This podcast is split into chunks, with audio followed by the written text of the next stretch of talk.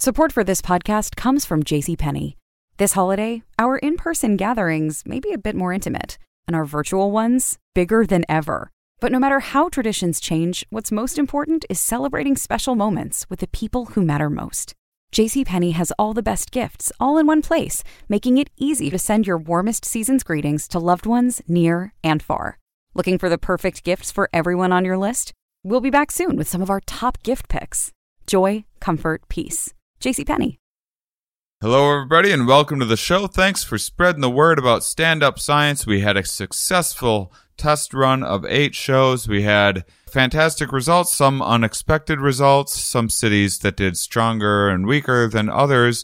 And uh, eight's still a small sample size, but it was enough to know that the show is going to be a real hit, and we're taking it all around the country next year. Right now, I'm planning on we're reassessing uh, things a little bit rather than starting the quarterly shows right away. Uh, some of the things we need to get more data, basically. So we're going to spread out and do more shows all around the country and still try to get back to start a regular, maybe triannually show in the cities as promised. If it doesn't happen in 2019 to make uh, something a quarterly show in those, it will happen in 2020. We're kind of zeroing in on the markets, letting the markets decide where the show is going to be the most popular.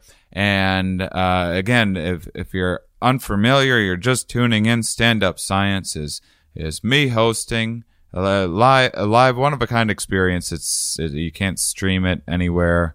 Nothing like that. You have to go out. You have to see it live. Live entertainment. Remember it? We're bringing it back.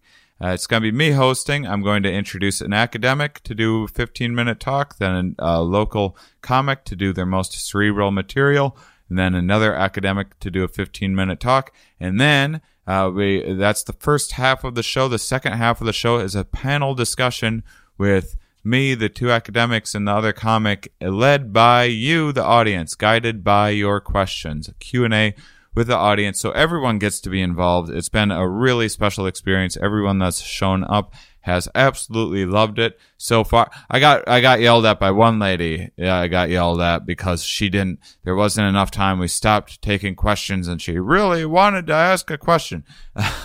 but those uh, other academics they say after the show you get to meet everybody. Uh, it's just a fantastic live experience. So, how is it going to come to your town? Easy. We're picking the cities based on a number of different criteria. One of them being where do I have the most listeners? Where do I have the most fans?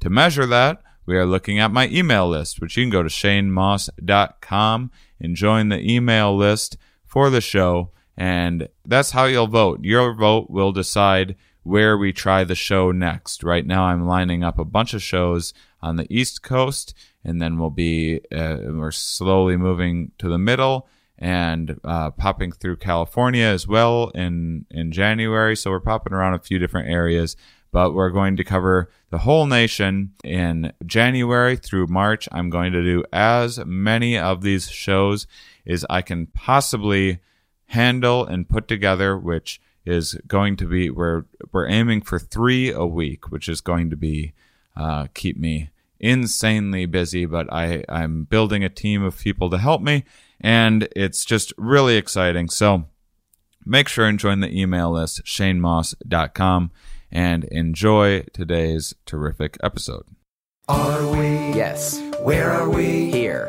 Why are we here? Not entirely clear. We are misfits thrust into existence by random chance with no hints at all as to how we're supposed to make sense of it all. It's immensely bizarre. Here we are.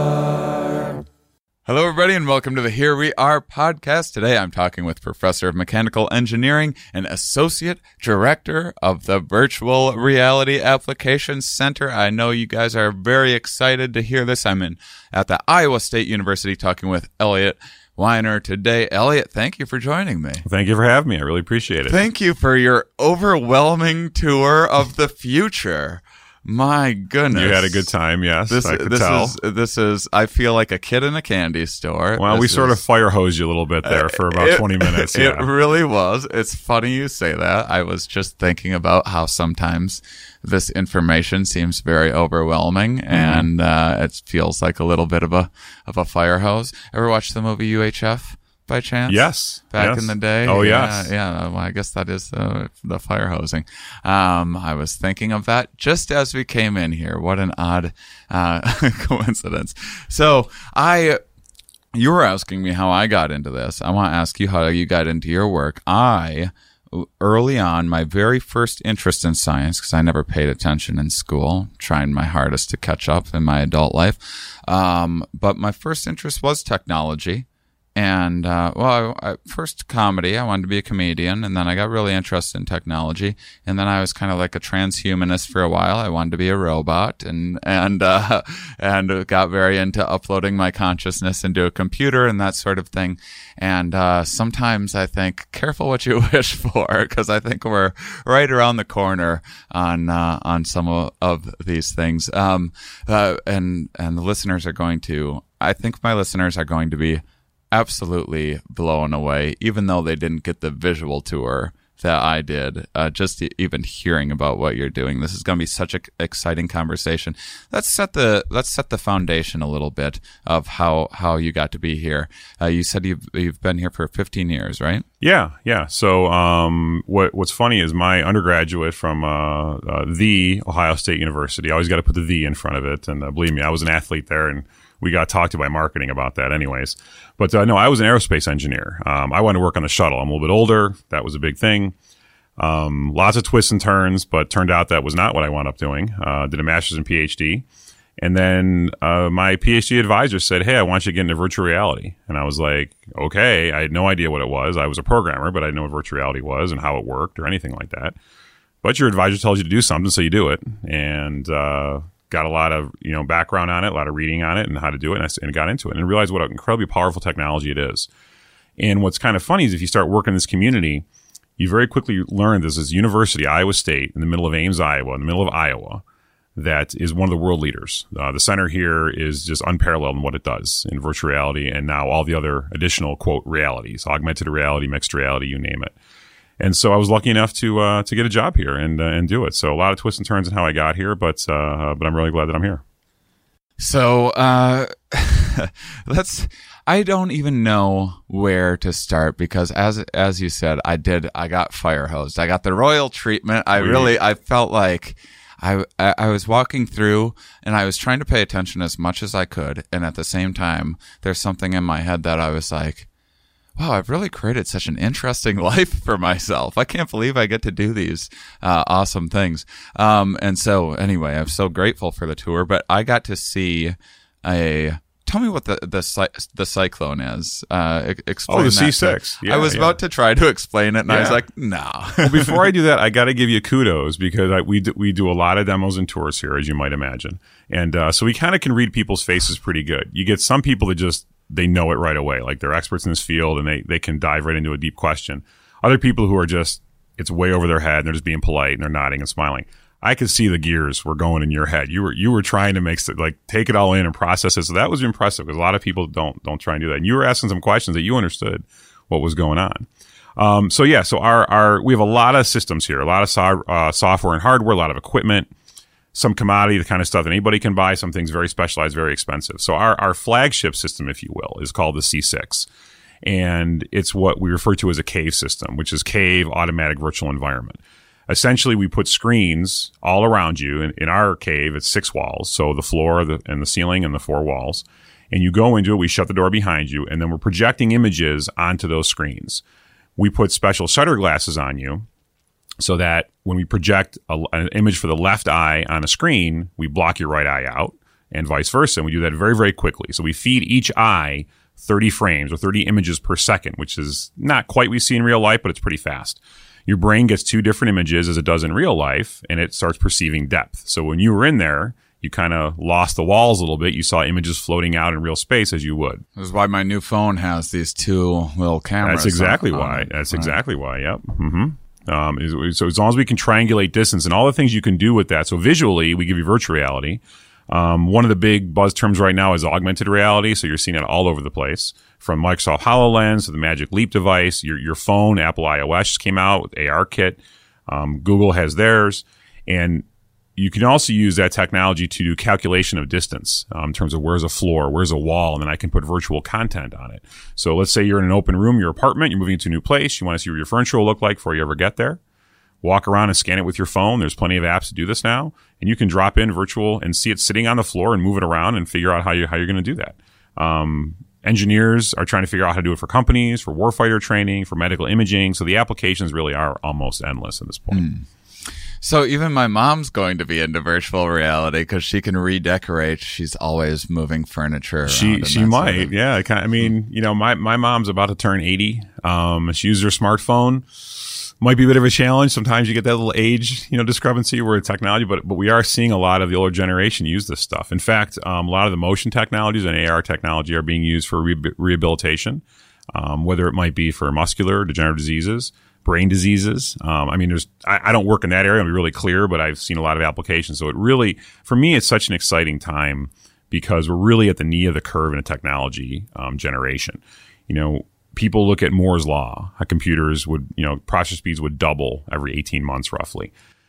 What you find out is actually it's not doubling, it's actually an exponential curve. And we are literally at the knee of that curve right now. And what that means is, you know, we were moving along almost flat along your x axis, if you will, but now we're going to start bending up and we're just going to see dramatic advances. And we don't realize as customers how our preferences are changing. So let me let me give you one. Um, in your lifetime, Wi-Fi came out, right? Mm-hmm. Having Wi-Fi in public areas. 15, 20 years ago, it wasn't common.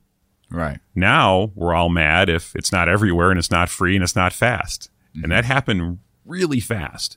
So you're seeing just this really exponential change in product development and, and, and advances in almost every field. And, um, but as consumers, sometimes we're just expecting better, faster, cheaper all the time. You got to understand there's a lot of complex stuff under the hood that has to happen for that to occur. I, I- I mean, it is. I, as I said, I just got this phone a couple weeks. It is. It's pretty amazing what we take for granted because I was, I was kind of excited about my new phone for roughly twenty minutes. Uh, I haven't had a new phone in three years, and I was like, okay, fix some bugs probably. That's really old. Yeah. Come on, there. three years. I Come on. know. I was an old man. Um, but it, I, I do some of this stuff. You must run into people that are just like, no, thank you. I don't, I don't want to, I don't want to think about that. I don't want to, there, there must be, there must be some natural aversions, uh, to some of this stuff. And then I, I think early on there's this big spike and it's very exciting. And then people start to kind of manage their behavior after a while too and, and moderate how much they use, say, a television or a screen. I took Twitter off my phone recently because I couldn't modulate that well, but uh, we, it seems like we probably run into this with all technologies. Uh, Absolutely. Yeah. Um, I mean, here at the center and what we study, we not only develop the technology, but we also study the interaction humans have with it. Um, what's the best way to build the interfaces and, and the aversion to technology? That, that, that's a, that's a huge issue. In fact, right now, there's a project that we're just starting to talk about putting together, which is looking at, um, aversion to drones. So drones are, we're seeing, right? Any newspaper, any online news source you go to, you're probably going to find a story about a drone being used for something or going in my neighborhood. I have two or three drones a, a week that I hear flying by, right? So they're everywhere. You've, we've heard about things that, you know, FedEx might be using, UPS might be using them to deliver packages. You might be using them to inspect oil pipelines, to inspect airplanes. I mean, all kinds of different things. Well, are we all ready for that? Are we all ready for this vision of the future where, you know, I'm walking through a city and I look up and I just see all these little drones flying everywhere? Um, you know, there's a lot of policy decisions that have to get made there. The politicians have to get involved. Public opinion has to be involved. So, wh- what's our aversion to that, right? And a lot of it comes down to privacy. It comes down to do I trust technology? Um, is it going to crash into my house, or is it going to land on my front stoop and drop off that package? I mean, so so there's a lot. So as the as the technology development occurs, we have to look at the adoption and what are people ready for. Hmm. Another classic example of that actually is the airplane. So we're all used to that pretty traditional shape of an airplane, right? You got kind of that big cylinder pill in the middle. You've got the wing sticking out of the side. If you look back at how aircraft, you know, 1940 and 50, they looked pretty much like that. You know, a little more dynamic, a little more sleeker nowadays, but it's not tremendously different.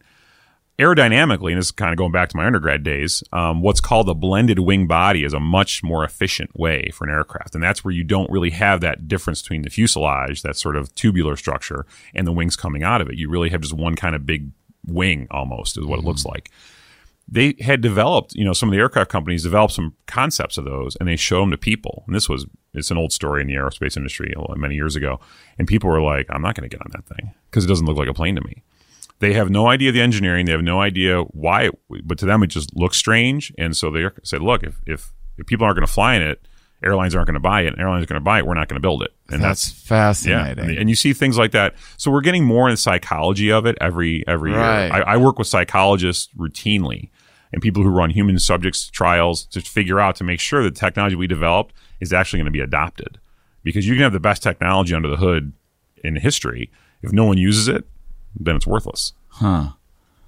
Yeah, I mean, I I do well. Not only but because you're using drones in ways people think of drones now, and this is like uh, drones are for bombing uh, or or playing with. But you're using. Uh, I I actually had a couple drones, and uh, I my last I had a pretty fast one, and I um.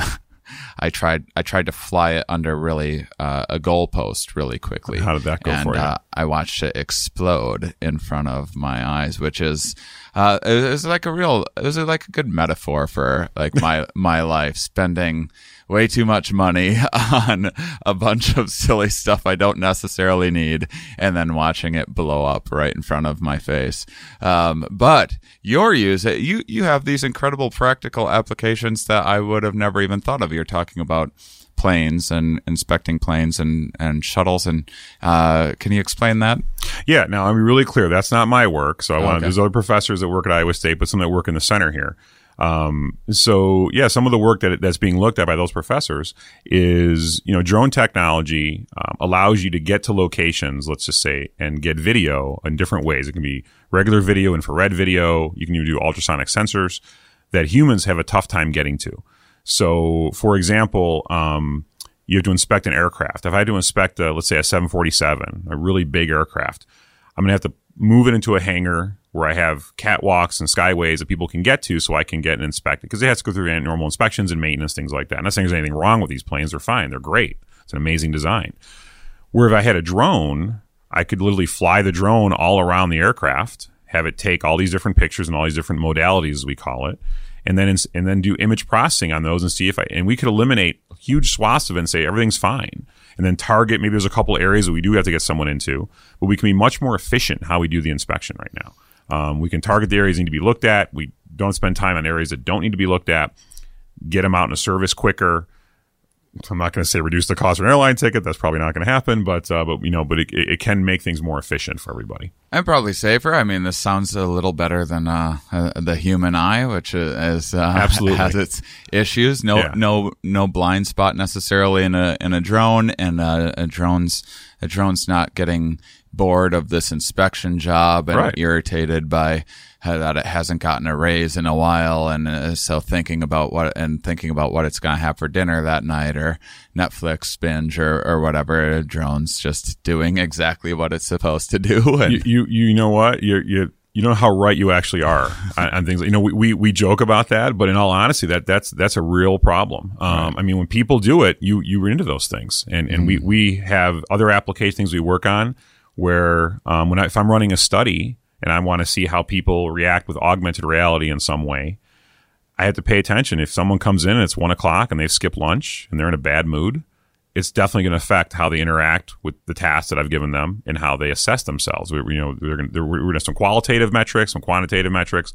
We're measuring them. They're also going to, you know, how do they feel about technology? So we kind of take all that data and put it together over a lot of participants and try and figure out if something's working or not. But you absolutely can see trends in that. So, you know, a lot of times if they've had lunch, you sort of get that little food coma time after lunch where they're, you're a little bit more content and maybe not as sharp. Right. Um, later in the afternoon, people get a little tired. So absolutely, those things are very important. I'll tell you, as me as a researcher, that's where I've had a, had a bit of a renaissance for myself. Um, when I started out, you know, I was coding and building applications, and whether it be in virtual reality or for design of products or whatever the case may be. And I was thinking to myself, you know, I'm well educated. I, I know what people want, and I really didn't. But I, I was I was young and naive and, and pretty stupid actually. And then as, as I came to Iowa State and started working in this this center that was very multidisciplinary with people from all across departments, working with you know human factors people and psychologists and psychiatrists and uh, kinesiologists even um, that understood how you know the human body, how it works, how the mind works a little bit, and understanding that I really didn't know how people interacted with stuff. Mm-hmm. And you really you have to bring that stuff together. Um, I mean, I mean, if you don't, even if I'm building a software interface, your your new phone, your laptop, where do the windows come up, the colors, how does things move? That dramatically affects how we interact and how we like to interact. And, and ideally, I want you efficient. I want you happy as a user. If you're not, it's going to affect your overall work, like you're saying. And so those are really important factors. I know a little bit about them now because I've worked with a lot of people, but thank God we have the experts that we do. Yeah. Yeah, I mean that's uh, economists learned this lesson and had to start, uh, you know, learning about behavioral uh, economics. So there's this economy, but then when humans interact with this economy, some someone very knowledgeable might expect like, well, this is what the truth is, and so so people are. Uh, will be interested in this true representation of reality, and that's why they'll buy a product or make economic decisions. But there's all of these other factors and human uh, influences that need to be considered. Um, and and yeah, that I, I can see that happening with uh, uh, w- with technology and everything else. I as you talk about the uh, importance of interdisciplinary, I was was kind of thinking about what I've been doing, hopping around, getting, uh, talking with, uh, all these experts on all these different fields and, and, uh, and then going around and, um, swapping little bits of information. And, and, uh, I was thinking about kind of how ideas are formed in our minds and how they get pollinated in various ways and kind of with these, these, uh, ideas form these combinations and, and spring into new ideas and and how how messaging system works and uh, like I, I learn a lot about hormones in the brain. I spent so much time trying to understand the inner workings of the brain, which is a lot of like we're just kind of making metaphors for what we sort of think is happening on these different levels of perception and representations. Um, but you are actually going into the brain virtually to study it, right? You're uh, Yes, you're you're that's right. you're you're helping uh, doctors, neuroscientists, and and other people, anyone interested in having a peek in there, and and actually using virtual reality to understand the reality of our own brains. Yeah, yeah. So, so I, I got into medical imaging research um, a number of years ago. Actually, I'm older than I'd like to admit, but uh, it was about the year 2000. Um, I was at my old at my first university, and um, I was doing a lot of work with high performance computing at the time, parallel processing, things like that. And I there was a center on campus that did this work, and I they had a sort of an all hands meeting day. So we went for a day and just to kind of present different work people were doing. And I sat next to someone who worked at uh, they have a, a stroke research center, so stroke of the brain at this university. And I sat next to a gentleman who I had never met before, and he saw my name and he said, "Oh, he said, you know, my name's Ken. I'd like to meet you." He goes, "I've I've been trying to, you know, I've heard about you." And I'm like, "You have?" And he's like, "Yeah." And at that time, if you remember the Matrix movie, this was about had just come out. It was about 99, 2000. And there was that scene. If, if you're an old movie buff like I am, I know the young kids are like, what's the Matrix? Like to me, the Matrix is not Do that the old young movie. kids not know. know. the Matrix They anymore? don't. It's old. Oh my it's really, goodness! I know we're old. We believe I'm much older than you. But um, that scene when Trinity jumps up and the pa- and the camera spins around her, and Uh-huh. you see that. So that technology was actually pretty well known for a long time. Is that if if I take multiple views of a scene from multiple cameras. I can stitch them together and make a 3D scene out of it. They used a whole bunch of cameras in a, in a 360 configuration but you can rebuild 3D with as little as two images. Um, you can't get full 360 around an object, but I can get almost 180 depending on the angle that the camera, the images are coming from. So he was actually studying um, angiograms. So an angiogram is when if you have potentially an aneurysm in your brain, and they will fish a catheter up your thigh all the way up through your chest, right up into your head, and they'll you dye up there, and they'll try and get images of that to see, you know, do you have a possible blood clot forming? Because that obviously that can be really bad if it's in your brain. And so he had these angiograms, which are of a vessel, really poor image quality though. I mean, we're talking grayscale, fuzzy, but he had from two different angles. And he said, "Could you reconstruct a 3D on that vessel? That that's a very tiny blood vessel in the brain." And I said, "Yeah, we can do that." So he gave us some images. We did it and we sent it to him. And then we started talking about future projects. And he said, Well, he goes, I think I need to get you into an OR, an operating room. So look at me, look at me using the vernacular like I'm a, like I'm a doctor, but uh, into the OR and to see what this stuff is. And I said, okay. So I went and watched, and I watched an angiogram being done.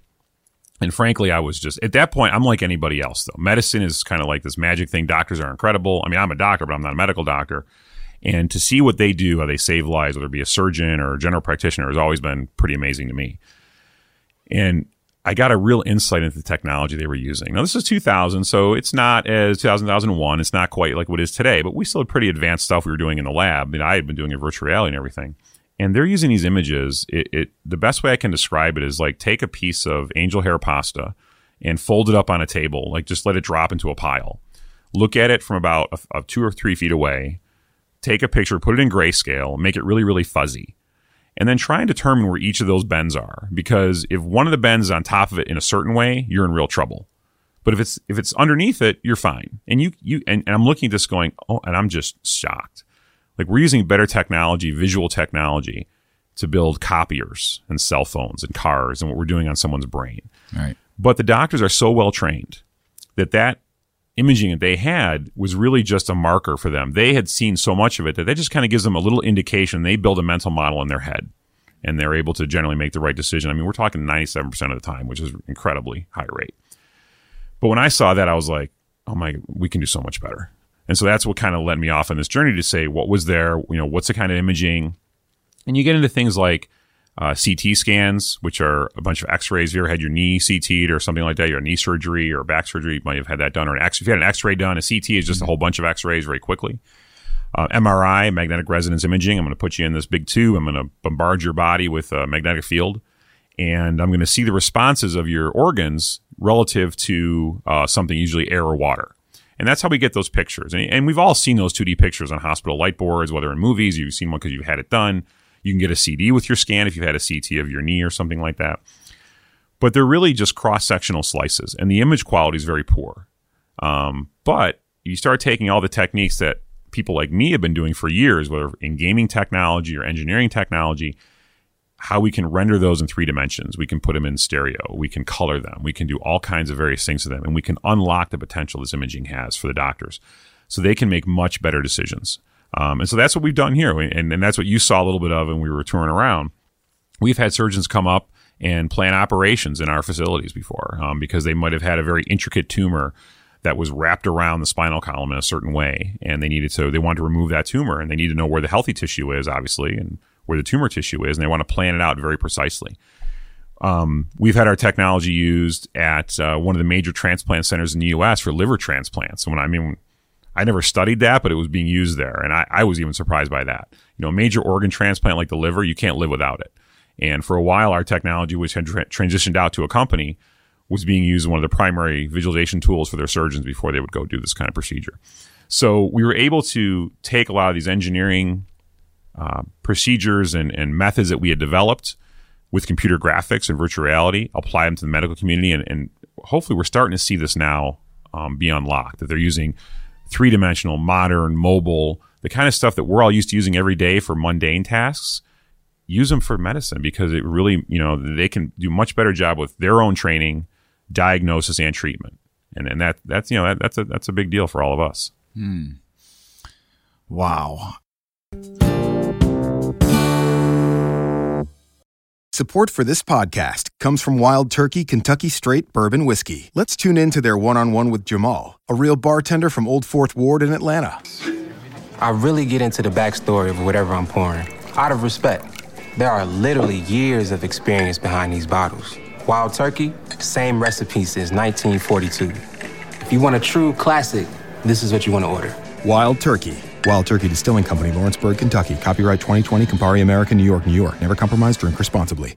Support for this podcast comes from CDW and Lenovo. At CDW, we get putting productivity within reach of remote employees. That's why I'm WFC, working from couch and moving everything within arm's length, like the microwave. Lunchtime. You should talk to the experts at CDW. They can orchestrate a more efficient workspace solution using light, powerful devices from Lenovo to keep your teams productive from anywhere, couch included. Yeah, but do they have grabber claws? Whoops. IT orchestration by CDW. People who get it. Learn more at cdw.com slash Lenovo Client.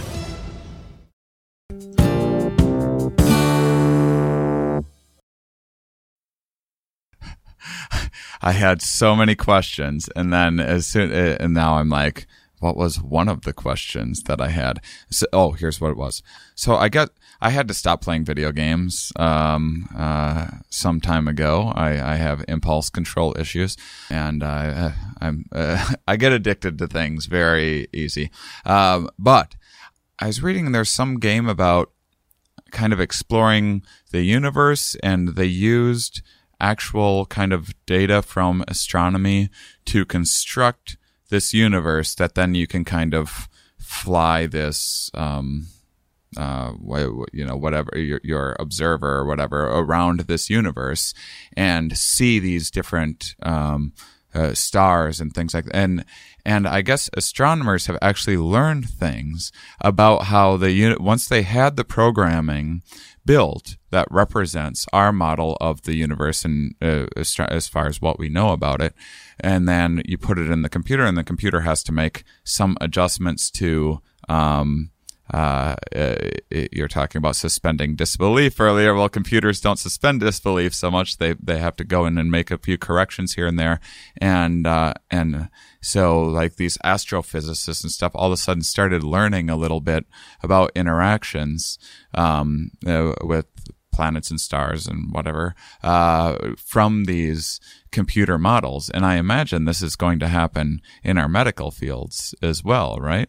It already is. Yeah. I mean, what you're describing is, is definitely um, one of the applications, kind of broad applications of, that we see of virtual reality is enabling people to experience something that either maybe they can't because of cost, time, distance, or it's not even a, around anymore. Um, so I, am familiar with that project that you were. I mean, I've read about it. You know, I, not that it was run here, but we we've had ones here that um, some of our professors in design and architecture have done to re-enable temples, re-enable scenes from from history that you know um, famous places hmm. that have been destroyed, but you can recreate them and you can go experience them in virtual reality.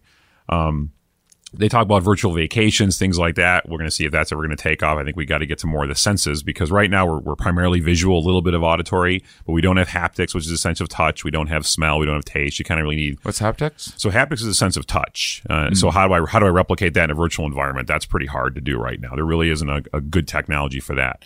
Visual, really good. We can do photorealistic stuff and I, I can render things maybe not real time all the time, but I can definitely put images up. I could pull something up right now and show you, and you wouldn't be able to tell me if it was real or it was a photo, if it was a photograph or it was a computer image. You'd think it was a photograph. So we're, working on, on things like that, but but there Virtual is a, smells. Is that the is that the the, gold standard? There actually will know we've done it. there are companies out there. I'm not joking that create that you can buy products that that generate smell for virtual environment. Um, like a 3D printer, but for smell? No, well, it, it's more of like a, I, I mean, it's an odor creator, if you will. um, so, so if you want to go study, so we, we, here's, here's a project. I'll give a plug to a colleague of mine, which sounds kind of, I'm give it, give it, give it a second here uh-huh. as I uh-huh. describe it. But he was doing a study. Um, people own restaurants want to understand a better dining experience. So if I'm going to create this experience, I want to study in a simulated environment. I had, I'd better have taste and smell because obviously when you're eating, that's, you know, two of the primary things. Visual a little bit, right? So we built a simulated environment and we had, but we had to have real food. So we put them with a head mounted display, so an HMD as we call it. But then they came into this room and there was a hot plate of food that was put in front of them. They couldn't, now what they, they saw something different in the virtual environment, but they could feel the warmth, they could touch it, they could smell it. Um, so yeah, depending on, and that really increased the overall uh, effectiveness of the study. So if I put you in a virtual environment, tell you to eat virtual food, and there's no smell, and there's no taste, and there's no heat, you you, you know it's not real. Mm-hmm. But when I'm in this virtual environment, all of a sudden I feel the heat, and I put something in my mouth, and I can chew it, and I can smell it. I'm like, oh my god, you know, I'm eating virtual food, if you will. Um, so eventually we could eat something that is in reality good for us, but is virtually like a Big Mac or something like that. Maybe. hey, I would love that because I love to eat. That would certainly be great. Yeah, yeah. No, but there, but there's there's a lot. eh, Going back to the medicine, which you're asking the, the original question. I, I'm sorry, I got off on a tangent. Oh, As an engineer, yeah, I do all the time. Right. Yeah, great. I'm I'm sort of known. I mean, my group and what I do, we're kind of the jack of all trades. So we'll do projects, you know, from vehicle design, aircraft, farming equipment, military training, medical imaging. I mean, you name it. We're, we're, we're sort of like the Swiss Army knife, if you will, of, uh, and mechanical engineers, a lot of times that's what we are. You know, we, we kind of are that glue that brings everybody else together. We kind of have to be able to talk the talk of a lot of different disciplines and, and understand how it can all eventually come together to a good outcome. In medical imaging, um, you're already, we're already seeing a bit of a, a kind of a revolution in how they're training people. So traditionally, let, us kind of go to that for second. If I'm put, if, I, I'm in medical school, uh, you're going to take gross anatomy your first year, your first year, year and a half, first two semesters for sure. You you just got to get familiar with the human body, every organ in it, how things work before we can start to talk about when are, when are there problems, how do you diagnose it, treat if you're going to be a surgeon, how do you actually fix things. So typically a medical school is going to have a cadaver lab and they're only going to have about uh, depending on the size of the medical school most of them are going to have six to eight to ten cadavers um, statistically most of them are going to be older they're going to be smaller and a lot of them are going to be women um, and that's who tends to live the longest so if I need to study different physiology as a, as a, tra- a doctor in training, I need to see, you know, the six foot five, 300 pound guy, as well as the five foot two, 80 year old woman and everything in between. So it can be kind of tough to, to, you know, to, to, you know, find that. So I can go to my cadaver that I'm working on that semester or that year. I can go to the other ones in the room, but I don't get that variation that I need. However, we have continual scans being done of healthy people or healthy and sick people, I should say, every day. The amount of CT scans and MRI scans being done, uh, there's some statistic that I saw. I can't verify this, but I saw that something by like 2035, 80% of all images on the planet are going to be medical images. I mean, that's how, so you know, we have lots of movies come out, a lot of YouTube videos, things like that. The amount of medical data being produced digitally is just far outweighing anything at this point. There's so much of it. So if we could have a technology in that um, cadaver lab that let's say I'm studying heart valve abnormalities that day, right? So I have on my table, there's the heart of my cadaver. I'm looking at the valve. And then I have my iPad or I have my laptop or whatever I have device. And there I have 50 more real scans from people, but I can interact with them. I can zoom in, I can virtually cut into them, and I can see all these different valve abnormalities. My, I'm increasing my knowledge, the breadth of my knowledge as I'm, as I'm learning it right then and there, right the first time. So we're actually seeing some medical schools that are doing away with their physical cadaver labs, doing it entirely virtually because one, it's cheaper. Two, that they can get the um, variety they need, different ages, you know, genders, you know, different sizes of you know, whether it's the heart and the valves and, or whatever kind of variation they need of particular anatomy. Um, and then three, it's a lot more effective that which which they found the people that do this are much better trained, and so then they advance farther in their curriculum. And if you think about it, if I can train you faster, and let's say you're, you're in a normal year curriculum, you know, for gross anatomy or you're four years for medical school, whatever it is me. Now I've given you more time. So I can either get you out faster from medical school or I can put more in the curriculum and have you better trained when you actually graduate. It's, it's kind of a nice option to have. Um, and then there's sort of number four, which is, well, you know, it's kind of the gross part people don't think about. It's kind of expensive to maintain a cadaver lab. You have to buy them and bring them in. You've got to store them, if you will, as I've learned. You have to dispose of them in a certain way. Sure. So it's a lot of cost for a university to do that. Um, and so if you can eliminate that, it really just helps across the board. I mean, that number four one is something that the medical school, if you're actually working there, that's a big reason for them. Although the general public, we don't always want to think about that, but it- it is a concern. right. Yeah. Well, that's one less job, though. We are worried about these jobs. right. Great. It's, uh, we're taking jobs away from all the all the cadaver stores. Um, I, I, so I'm curious about. We build these technologies.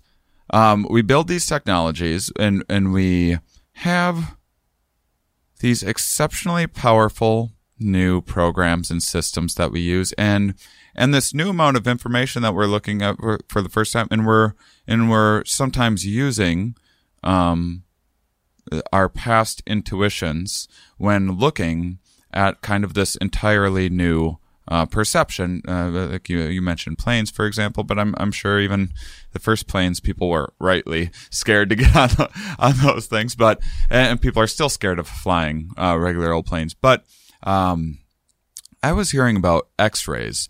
When x-rays first came in to existence, they had been used to looking at cadavers that were laying uh, flat on a surgeon's uh, table. And, and then when x-rays came around, people were able to sit up and you could x-ray them sitting up. And so someone would come in with this bellyache, you'd x-ray them and you'd look at this past knowledge of where organs are supposed to be and you'd look and go, well, these organs aren't where they're supposed to be. They're a little lower because of gravity, because they're sitting up. I know what to do about this. I know why your stomach is, it's dropped. We need to raise your stomach. We need to stitch your organs up so that they'll stop dropping. That's why you're getting a stomach ache. And, and that was like real, uh, that's a real thing that happened to some unfortunate people, uh, because of this misunderstanding with interacting with a new technology. And that's not, I, I know other examples like that off the top of my head from when we look in the past um, of of uh, uh, science is this beautiful instrument and this wonderful tool. Uh, but it's also uh, you need to think about the human interaction. Scientists are human beings interacting with this machine, and uh, do you, do you see? Have you seen in your 15 years? Have you seen any examples like that of of you get into the virtual world, you make some assumptions, and then there's just a blind spot, something that you missed, um, or or do you do you worry about the way in which people interact with these things, um, making false assumptions that that are, uh, you know, uh, uh, creating I don't know, er, er, erroneous assumptions all the time. Yeah, I mean, I mean for all the cool stuff I talk about, the successes that we've had, you have way more failures. Um, I mean, that's how you learn. And as a professor, I can tell you, I, I, make the joke. I mean, I've, I've, I've failed more today than probably most people have would consider failing in the last week. I mean, it's just something we do. You know, you, you mm-hmm. constantly just hitting your head against the wall and, and, you know, button up against an obstacle and having to figure out a way around it. But absolutely, we, we see a lot of that. Um, there's a number of good examples of, of, projects we had where things like that would happen. We developed simulation. One in particular was a number of years ago. We, I did a project. We were actually building a simulation to treat people that from a motor vehicle accident, pretty severe accident. Um, so they had been in these accidents where someone might have been killed. Uh, the car had flipped multiple times, really, really horrific accidents, and these people had had developed a really severe PTSD, post traumatic stress disorder from mm-hmm. it. Um, a lot of them, it just had affected their whole life. They, they couldn't even go out of the house anymore. You know, just, just trying to get food was a huge issue or something like that. And the treatment, I was working with a psychiatrist, a psychologist at the time who was trying to treat these patients. And, um, the, the treatment regimen they would do, they would do a bunch of office therapy, you know, kind of sessions. They would go and meet. And then all of a sudden there was, for a period of time, and then it was, okay, put them behind the wheel of a car. So it was a pretty big jump. I mean, no, no matter how much office therapy you might do, as one as as a psychologist told me one time, she said, you know, and a lot of these people weren't really great drivers to begin with, and it certainly didn't make them better driver being in an accident like that. So then getting behind the wheel was dangerous for them, dangerous for the therapist. Can we do something in the middle? Can we put them in a virtual environment and have them drive virtually? And if they get into an accident virtually, they're fine. And that'd be good. So I said, yeah, you know, it'd be perfect. So we had, you know, a big virtual environment. I had a motion base so I could put them in, we built a car cabin around it. They had a steering wheel, they had foot pedals, they were driving, and um, we had all these different uh, characteristics of the project of how the road had to build itself, and it couldn't be the same environment every time, so the roads had to be different, and some had to be in a residential area, some had to be in a city area, things like that. So we came up with a lot of really cool technology for how to develop that. Well, we developed the original car cabin around a, at, that, at that time a mid-sized car. I think it was like a Toyota Camry or something like that. And we put people into it, and we're just we're not putting the patients yet. We're just trying to tune the environment. Is it working okay? Right? and everybody's getting sick. Everybody. I mean, they're not throwing up, but they're all really nauseous after they test, and we can't figure out why. Um, and we're looking over and again the motion base, how we were moving it, the cabin, all the vehicle parameters. We had a full what's called a control model, the weight of the car, how fast the thing would turn, everything matched, and we couldn't figure out what was going on. And then finally, we realized, you know, what, what it came down to is that you have to understand all this we do is a model. So I can't simulate the real world 100%. We, So mm-hmm. we have to make assumptions, just like you're saying. We make assumptions. Sometimes we make we, we think to ourselves, is that a reasonable assumption or what errors I can introduce into the system? What unreliability? How can I damp that out? Is it going to be acceptable to the human, etc.? And it turned out that just the way we were drawing things and the way we were doing it, even though it was physically correct and physically accurate to that car, it wasn't having the same response to people because they weren't in a real car. They were in about the half, you know, the car, the, the body was about half the length of a real car. The screens they were looking at couldn't draw the real world fast enough as we would experience it. So we had to make some tuning adjustments that deviated from physics, which as an engineer is tough for us to do because that's the world we live in. But we tuned it to the to the um, humans to the point where they said, "Yeah, now it's good," and they weren't getting sick anymore. And we actually wrote a paper on the differences and, and how and where we ended up. We never would have gotten there if we just did a physics model. But it wound up being very successful. Um, and patients, it actually helped a number of patients that we put through it. But it's one of those things where just like is exactly what you're saying. We, we have to take into account the experts and sometimes what they're saying is going to help, is going to deviate a model from what we think it should be. Or sometimes it's just not going to work. And the best intention, you're just going to fail and you got to, you know, go look at a different way. Um, we see that continuously. And, you know, to kind of, if you think about really far out exploration, you know, and, and I say that my, my mind is kind of going towards space exploration, kind of my old aerospace roots, Sure. right? You know, people, we hear about a SpaceX rocket exploding or something like that, and people think to themselves, geez, why is that happening? That, you know, space travel is the most complicated thing we have, we can try to do as a species. I mean, it, it space is the most unforgiving environment that's out there. It'll kill you instantly. I mean, why are we still putting humans in space by Well, the way our right. robots doing I, it better? I don't want to get dark here, but um, let's put it this way. If- if- here's something that I will tell you: we kind of have to. yeah. If we don't, now, not you or I are going to be. We're going to live our life. Right, our kids right. are going to be okay, and our kids' kids will probably be okay. But at some point, Right. our sun is going to burn out, and this Right, planet's going to be used up, and we had better find a way off it. And Yeah. so, and we better find a, a new place to go, and that's going to have to happen. Um, if if the if our species is going to survive, and so we need to learn how to not only travel in space but live in space, uh, probably farm in space, probably move products back and forth. Things that happen in space travel that people don't even think about right now. So we, you know, the International Space Station is going around and around. It's been up there for years, and there's astronauts living up there every single day. Um, they can't grow food up there. They, you know, they has to be shipped back and forth. You know, they, and any waste they produce has to be removed. They can't just fire it out into space. So they don't tell you about when you're a Yeah. kid and they're telling you you can be anything you want to be. You an can. astronaut and everything. But the reality of those dreams. Yes. There's a lot of very practical issues that people don't always think about. right. Um, and as engineers, sometimes you and I were talking about this, I think beforehand, that some of those things that maybe quote unquote aren't as sexy as, you know, virtual reality and cool graphics, but are really interesting problems to work on. Um, I mean, I, I did projects for, uh, on big farm equipment for, for a sponsor for a lot of years. And, you know, to people harvesting corn, harvesting soybeans, not that exciting, right? I'm from the East Coast originally. So me farming was like, what's the big deal? You put some seed in the ground, you put water on it, and it grows. Oh, my lord, was I wrong? The technology that goes into developing the seeds and how you plant them and how you harvest them and when you fertilize and when you don't and when you give water and when you don't, it's unbelievable. And so my piece of it was working on some of these vehicles. And when I have a vehicle that's almost 900 horsepower, I don't care if it's a ve- it's not a race car going on a racetrack. It's it's something harvesting corn. That's a pretty cool vehicle to me. I mean, it's mm. huge. It's one of the biggest vehicles that we make. Um, it's incredibly complex. Not only has to drive, it goes over over very uneven terrain, and it better cut it just right because if our yields aren't good, your dinner table gets more expensive. And so there is a direct relationship. So you know, so as engineers, we got to think of the really cool stuff, but we do got to think of the real practical stuff sometimes too. Yeah, well, I, this is. I think this is a, a, a part of aging as well. I, I was uh as a sensation seeker and and uh, kind of adrenaline junkie, and someone who who was a, a little uh, thick headed through most of my life, and a little hard to get.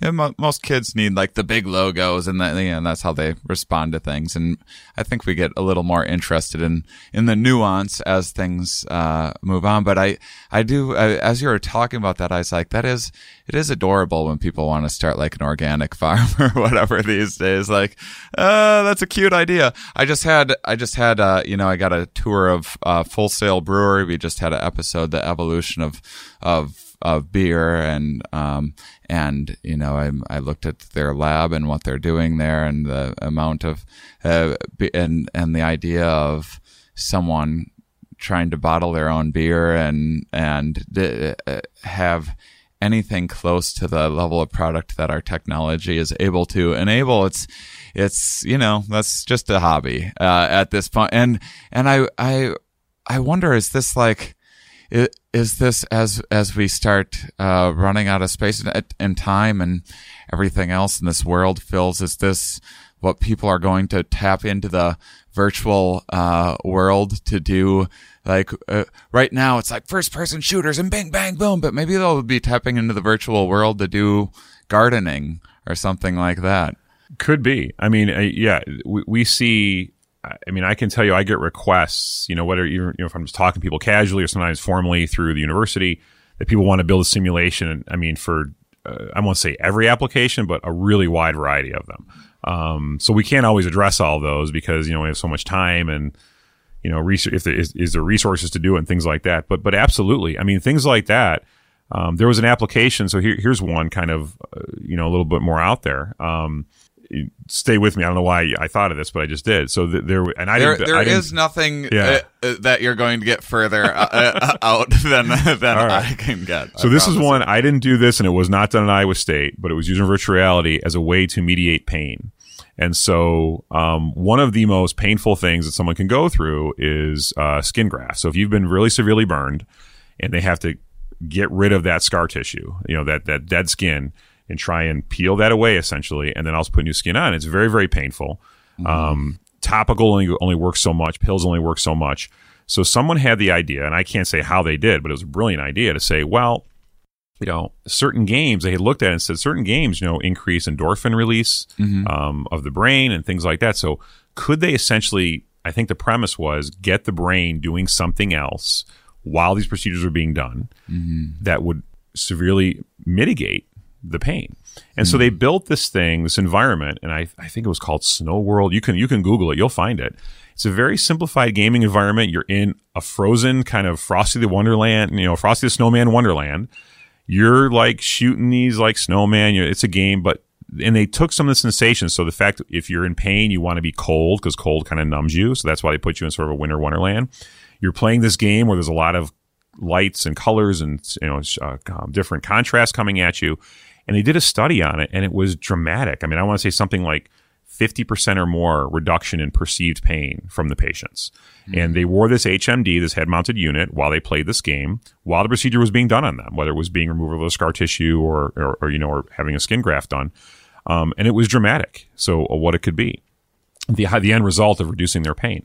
So, we are seeing things like, so when you mentioned gardening, one of the things gardening is is fantastic for if I can get you to for bending. Um, it's a really great exercise and it keeps your range of motion. It's also very therapeutic for the mind. Um, so if we could have you do that virtually, yeah, maybe that's a maybe someone comes up with that. It's a great thing. I I just um I know we gotta you, you know what uh b- because this might lead into a, a few minute long conversation and we have a limited amount of time um uh, I'll I'll save this question for a second uh, to make sure that I don't forget that I have my guests each week plug a charity of this week. Try to encourage a little a uh, little bit of good before uh, that candle uh, burns out that we're spinning around. So uh, perhaps future peoples can can go and explore space if we all kind of uh, be the glue for one another and, and encourage good in the world. That's it's just a theory. It's just a mental model that I have. Hey, I, I don't, go for it. Uh, but uh, but I have my my guests each week plug a charity of their choice. Yeah, so I'll, I'll actually give two. Um, one, a lot from the research I do, and I've also been affected by this. So the American Cancer Society. Um, you know, it's just uh, kind of near and dear to my heart to try and do something with that disease. And I had a lot in my family, but then some of the original, the first project work I did was actually with uh, pediatrics, uh, kids with cancer, mm-hmm. and removing tumors from them, and that that really kind of it hits you when you have that scan on your desktop of a six month year old with a big tumor in their stomach, and and you know, and I had a six month old at home at the time, so definitely that's one. And the other one is because I'm an animal lover, the ASPCA. Um, I just uh, yeah, I just lost my dog of 14 years a few months ago. Mm-hmm. Still getting over that. She was a great one, but uh, but yeah, those are the two that I, I would give a plug for. Wonderful. Um, all right. Speaking of um, uh, using virtual reality to maybe create a better world, I was talking yesterday with my friend uh, Topher Sipes, who's who did the artwork for. If you saw the artwork for the Here We Are with the eye and space and everything, and he does digital paint and makes this beautiful uh, work. And he does a lot of uh, virtual reality thing, and he's working with a company I won't remember the name of right now, but it's something like wellness technologies or something like that. He he's trying to use this virtual space to encourage kind of movement and exercise in people, much like we saw with the uh, Nintendo Wii. The Wii, yeah. he's he's um, I I get I haven't done it yet. I was uh. I've I've done other virtual things that he's he's done in the past, but he's uh, trying to, um, uh, I guess, uh, there's some program they're creating where it's teaching people how to dance. And so people can uh, you know they can be by themselves. And everyone's i was always scared to dance and ask girls to dance and everything else. And and this is now a virtual thing where people can kind of not have to worry about who's watching. You can virtually dance like no one's watching because no one is. Um uh, uh, assuming that the virtual reality machine isn't kind of somehow capturing that per uh No, um, privacy's a big issue. some- No, you got to think about that. but um uh but uh what what are you excited to see in terms of just because what you're doing is i mean these are huge projects these uh, i mean very compelling and I mean uh, really shaking things up and creating these uh, bigger worlds on the levels of agriculture and and um, designing uh, new planes and that uh, sort of thing. But what about everyone's everyday life as as people are getting more and more interested in this stuff and finding new ways to interact with media? What kind of excites you? Yeah, you know, it, it's it's funny. Um, I, so I have some ideas where it's going to go, but I will say predicting the future is a bit, you know, uh, you know, we got about as much chance of that as you know getting attacked by a bear twice on the same day. Um, you know, the example I give to my students all the time on that is I say, you know, let's say pic- picture for a second we lived in 1950. I'm going to give you a question here. It's 1950. What's something we're definitely going to have by the year 2025? So you're you're a kid in 1950, right? Cars are a relatively new thing. By 2025, we're all going to have what? And I'll ask my students this, and one of them I'll get it within the first two or three answers every time. Um, Let's see if you get it. I would say wireless phones or something. Spaceships, Flying Is that what- car. Fl- Come oh, on, fl- really? uh, the Flying car? 1950? I always get I didn't car. know what your. I was trying to mime to you a little bit, yeah. Do a little miming. Yeah. Fly, yeah, flying. So, car, so we're all going to be flying everywhere. And That's then, just and then we're all supposed to have hoverboards, right or now, jetpacks. Exactly. There you go. Not, I mean, and we're going to have that. And so, you know, it's it's 2018. Do we have that? No. And in fact, you can find plenty of commercials that make fun of that kind of thing. So, you know, in that 60 years, 70 years now, it went from a sure thing to a marketing joke. Um, and so there's a little bit of that when we make these predictions. At this point, technology is, is going so rapid. A person in my position, I look about five, ten years out. That's about it. But I'll take a shot at your question. I think what's really going to be for everyday person is going to be this blending of the realities. Um, you're hearing term virtual reality. A lot of people are familiar with it. You might have gone to a virtual reality movie. You've seen that, right? The whole the whole thing is computer generated. There's augmented reality, which we we talked about a little bit earlier. So that's when I have the real world and I'm just augmenting it with virtual content. Whether I have my virtual furniture or I, you know, I'm in an operating room and I I'm looking at a real patient, but I can get some augmented data around it.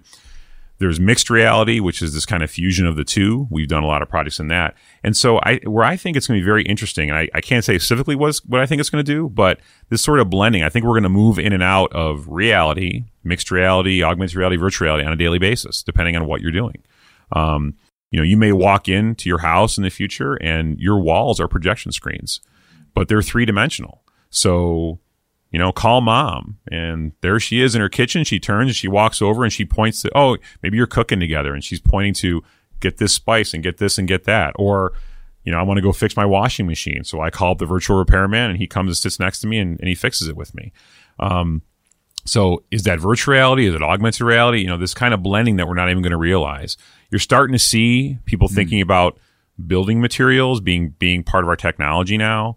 Um, you're starting to see these devices that they build augmented reality look more like regular glasses. It's only gonna be a matter of time until they get the technology down small enough where it's like a regular eyeglass. So I'm looking at you, but I can have all this virtual content or I'm playing a game or whatever I might be doing. And you've seen early adoptions of that that failed, like Google Glass. Everybody knows Google Glass, and there were glass holes, right? That's what they were called. And it failed miserably, but someone's got to take that first shot. Um, you know, the technology curve that we use over time is, and there's initial excitement, like you talked about earlier. Then you fall into the chasm because it, the hype, it, the reality at that point never, it doesn't match the hype of whatever mm. technology we're talking about. But then if the technology is going to survive, it's going to slowly come back. You know, virtual reality, there was a huge hype in the 90s. Mid to late 90s, we were going to have the holodeck, which is someone who works in it. I hate that term, by the way. Star Trek, I wish they never came up with it because it, that's all I hear about when we're going to have the holodeck, you know. but and in the late 90s it disappeared because we didn't have the computing power we didn't have the projector technology we didn't have what we needed to, to match the hype but now we do. Now you're seeing things like the oculus rift the htc vive um, the big rc6 here that i showed you. And we can do things that just blow people away. And as we continue to make it you know more accessible and make it cheaper you're going to find applications in everyday life. Um, let me give you one real practical one right? Right now, you can go order groceries through an app on your phone. Pull up to your Walmart, pull up your grocery store. They'll shop for you, they'll load it in, and you never have to get out of your car. Is it that big a stretch to think maybe I go to the virtual shopping market at my house? So I walk down, I'm looking at the produce. I'm looking at the produce that's in the store real time. Mm-hmm. I'm choosing what I want. Someone's then takes exactly, not only do I get the five oranges, I get the five oranges I actually picked out. And they're in there and then a drone flies it to my house and there you go there's your groceries. We have all the technology to make all that happen right now. It's not happening yet but somebody's going to do something like that at some point. You're starting to see smarter supermarkets right? Amazon bought whole foods and they have supermarkets that are smarter now right? So you, you don't even have to swipe your card anymore. You walk in and out it senses a little sensor in your pocket an rfid sensor and you're paid for on your amazon account. So you're going to see your everyday tasks become more efficient. You're going to see a blend, I think, of virtual reality, augmented reality, mixed reality, um, enable you to do things that take more time. And uh, is it going to be better? No, that's that's that's a question I can't answer. We're all, we're all maybe, maybe maybe we'll be too distracted at that point. I don't know. How how will we even know once we get sucked into this augmented reality? How will we even know if we're uh, like a- after time once it uh, once our our brains adapt to interpreting this new world? How will we even really sense what is reality and what isn't? What's uh, are we all going to have to s- have little that totems like in Inception or Inception, whatever? Right? Yeah. Well, you know that with all the good that it can bring, there's going to be some bad. Um, you know, look at you know the, the rise of gaming technology, which has been tremendous, not just for video games. We we use it in our applications all the time for training warfighters, for looking at design of vehicles. You'd be surprised all the stuff that we use. Um, but it's uh, but you know, people get addicted. There's actually addiction to a video game. It's the same thing as addiction to a drug. I mean, you can see it. So there's going to be things like that. Yeah, I mean, it's going to affect you know our our how we interact with people, our social skills. There's going to be some negatives there. Um, we're going to have to learn how to adapt to it. Uh, I I can't tell you what that's going to be. I mean.